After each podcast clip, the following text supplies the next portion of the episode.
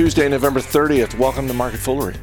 I'm Chris Hill. With me today, the one and only Asit Sharma. Thanks for being here. Chris, I'm surprised you keep having me back, but I'm definitely glad to be here. uh, we've got Cyber Monday's report card. We have a question about meta platforms, but we should probably start with the word that everyone has learned in the past week, and that is Omicron. I hope I'm pronouncing that correctly. This is the new uh, variant uh, of COVID. And you and I were chatting this morning. This we are at the point, and I say we collectively, the investing community, we're at that point where nobody's really sure what's going on, but everyone is trying to figure out what this means. Um, it, we've got scientists saying, give us a couple of weeks to compile some data and we're going to have more information for you. But you know, a lot of us don't want to wait that long. I, was reminded of the fact that um, the old adage, the market hates uncertainty, really holds up because there's a lot of uncertainty in the market and everybody hates it.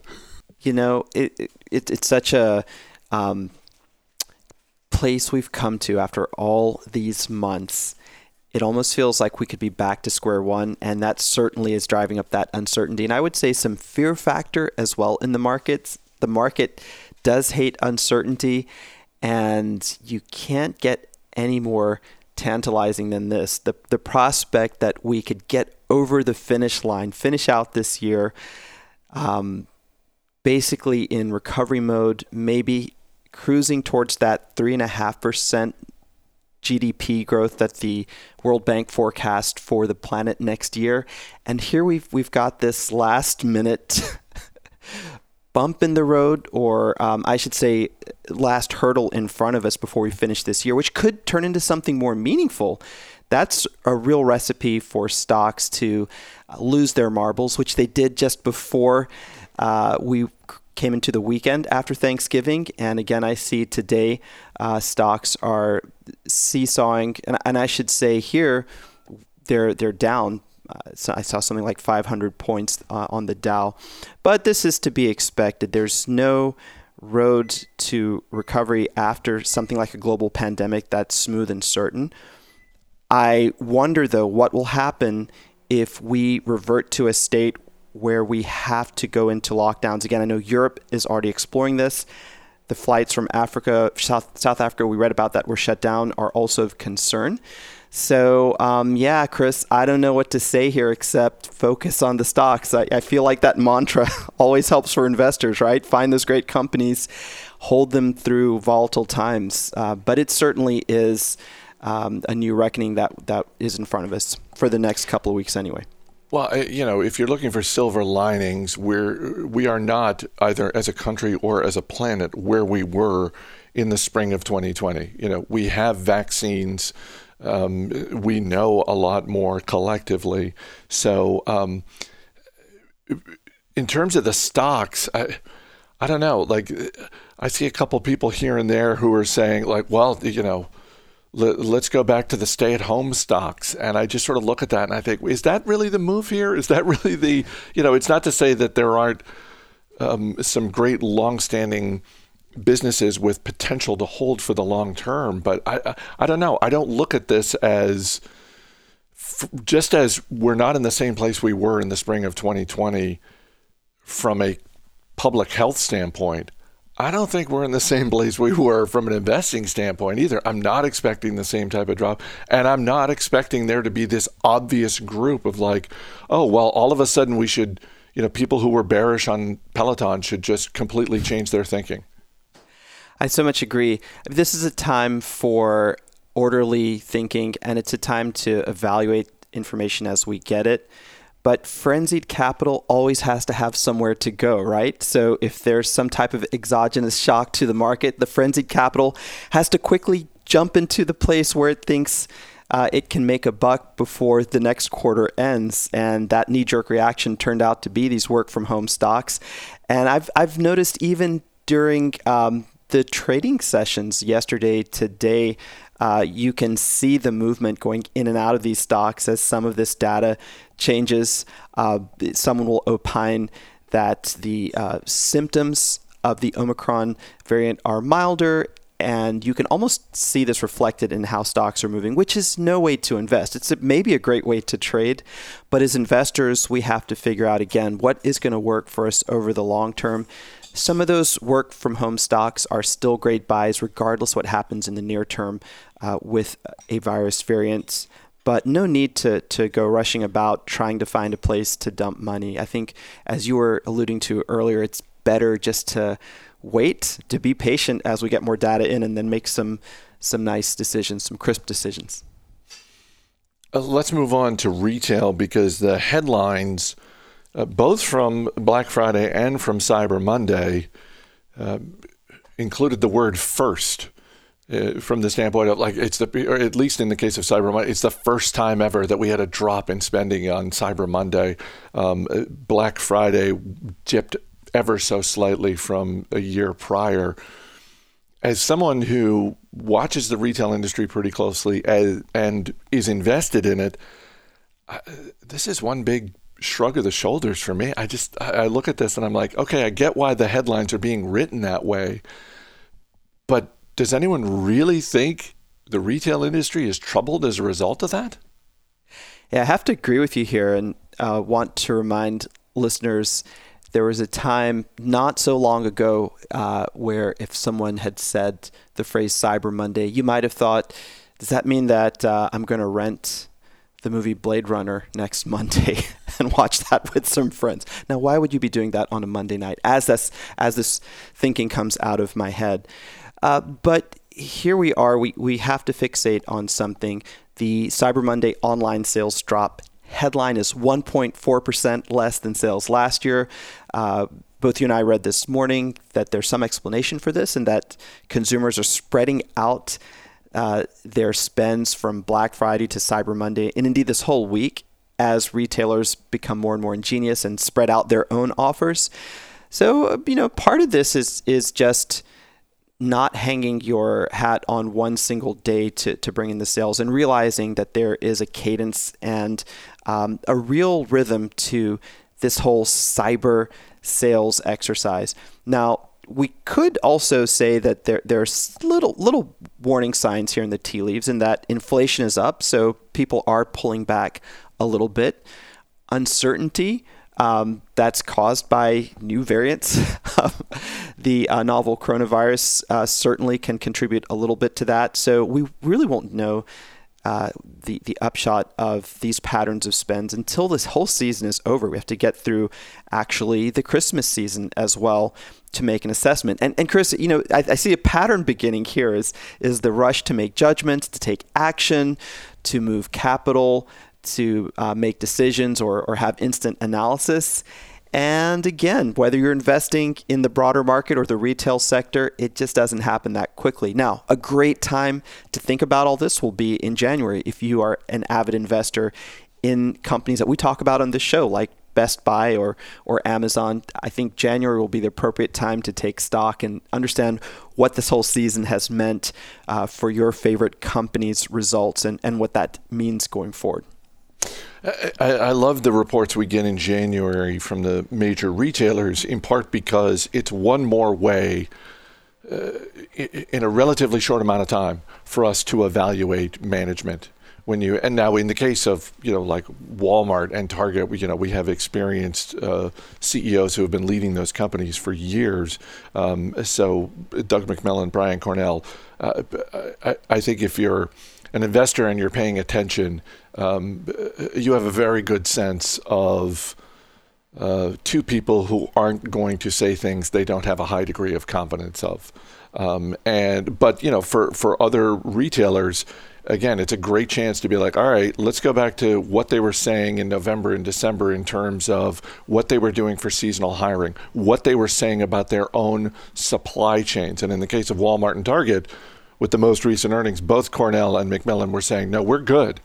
Our shelves are stocked. We're, we're, we're good. And, you know, n- not to say that they get a blank check forever, but um, it, it, it, will be surprising if for some reason we get to mm-hmm. January and those two in particular come up short in terms of what they got in the holidays.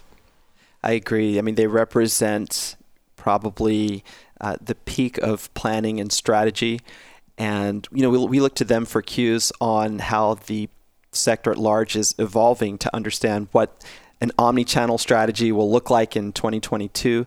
So there's so much to be gained from listening to those two CEOs. But you know, there again, you have the difference between trying to understand a few layers um, and the bigger picture versus trying to take a headline and run with it. But of course, the, the news sites have to sell the news, and it's a good headline for for the financial web. Our email address is marketfoolery at fool.com. Got a question from Bill Nielsen who asks Is there a chance that Mark Zuckerberg would buy Roblox since it is one of the major players in the current level of metaverse? Roblox already has a lot of members and continues to add. It would provide an early place to reach people who are already involved with the concept and bring them into his advanced level. Um, there are a few places I want to go with this, but let's just start with uh, the question as Bill laid it out there. Roblox is at the moment a $71 billion company. Uh, this would be a not insignificant acquisition if, and I have to remind myself that it's the name of the company is now Meta Platforms. Uh, if Meta Platforms, formerly Facebook, were to make an acquisition of Roblox, there's a decent chance it's not going to be 71 billion. It's going to be closer to 100 billion. Um, but is that something that Meta Platforms shareholders should be hoping for? It's an intriguing question from the listener. And I just want to make a quick comment here to your point, Chris. This would have to involve some combination of cash and stock since Roblox already is so big. Of course, uh, Meta Platforms, aka Facebook, is near a trillion bucks in market capitalization, so they could certainly trade enough stock to make the deal happen it is hard to figure out what is in Mark Zuckerberg's mind. He has invested in the hardware component of this space for many years. He is pouring tens of billions of dollars more into um, this investment, hiring thousands of engineers globally to push also into the non hardware or software aspect of the space. Facebook has communicated that they don't want to create the metaverse and be the owner of a single space.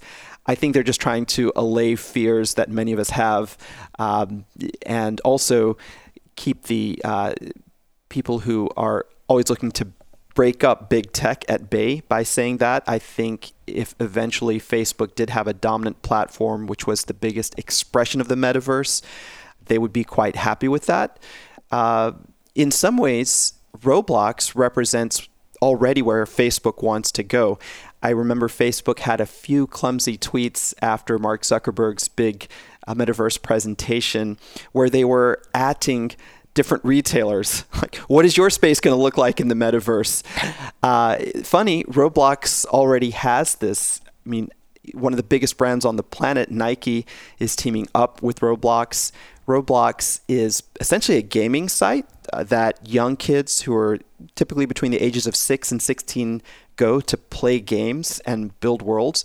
But it also has this really amazing experiential aspect to it. So people can go and uh, basically create their avatars and have meetings in this space, attend concerts, do all kinds of fun things. So Roblox is already the expression, fun expression of the metaverse that Facebook, I think, would like to see itself creating.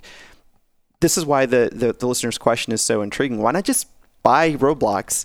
We know that Meta Platforms, when it was Facebook, was not averse to taking some big bets. Mark Zuckerberg uh, poured billions into Instagram and WhatsApp, and at the time, those acquisitions looked really bold and outsized, they make a lot of sense now to the, the business model. So it wouldn't be unusual for Facebook to, to pour capital here. Um, I just question whether uh, Facebook really wants to, to swallow up a smaller competitor when it's got such a seemingly specific idea of, of what it wants to do, and it's already signaled this huge investment over the next several years.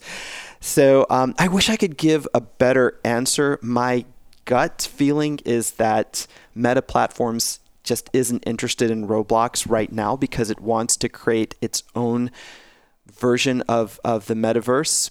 But if I were an executive on that team, would, would I look at that as a possibly really keen strategic acquisition? I would, but I'm not on their management team.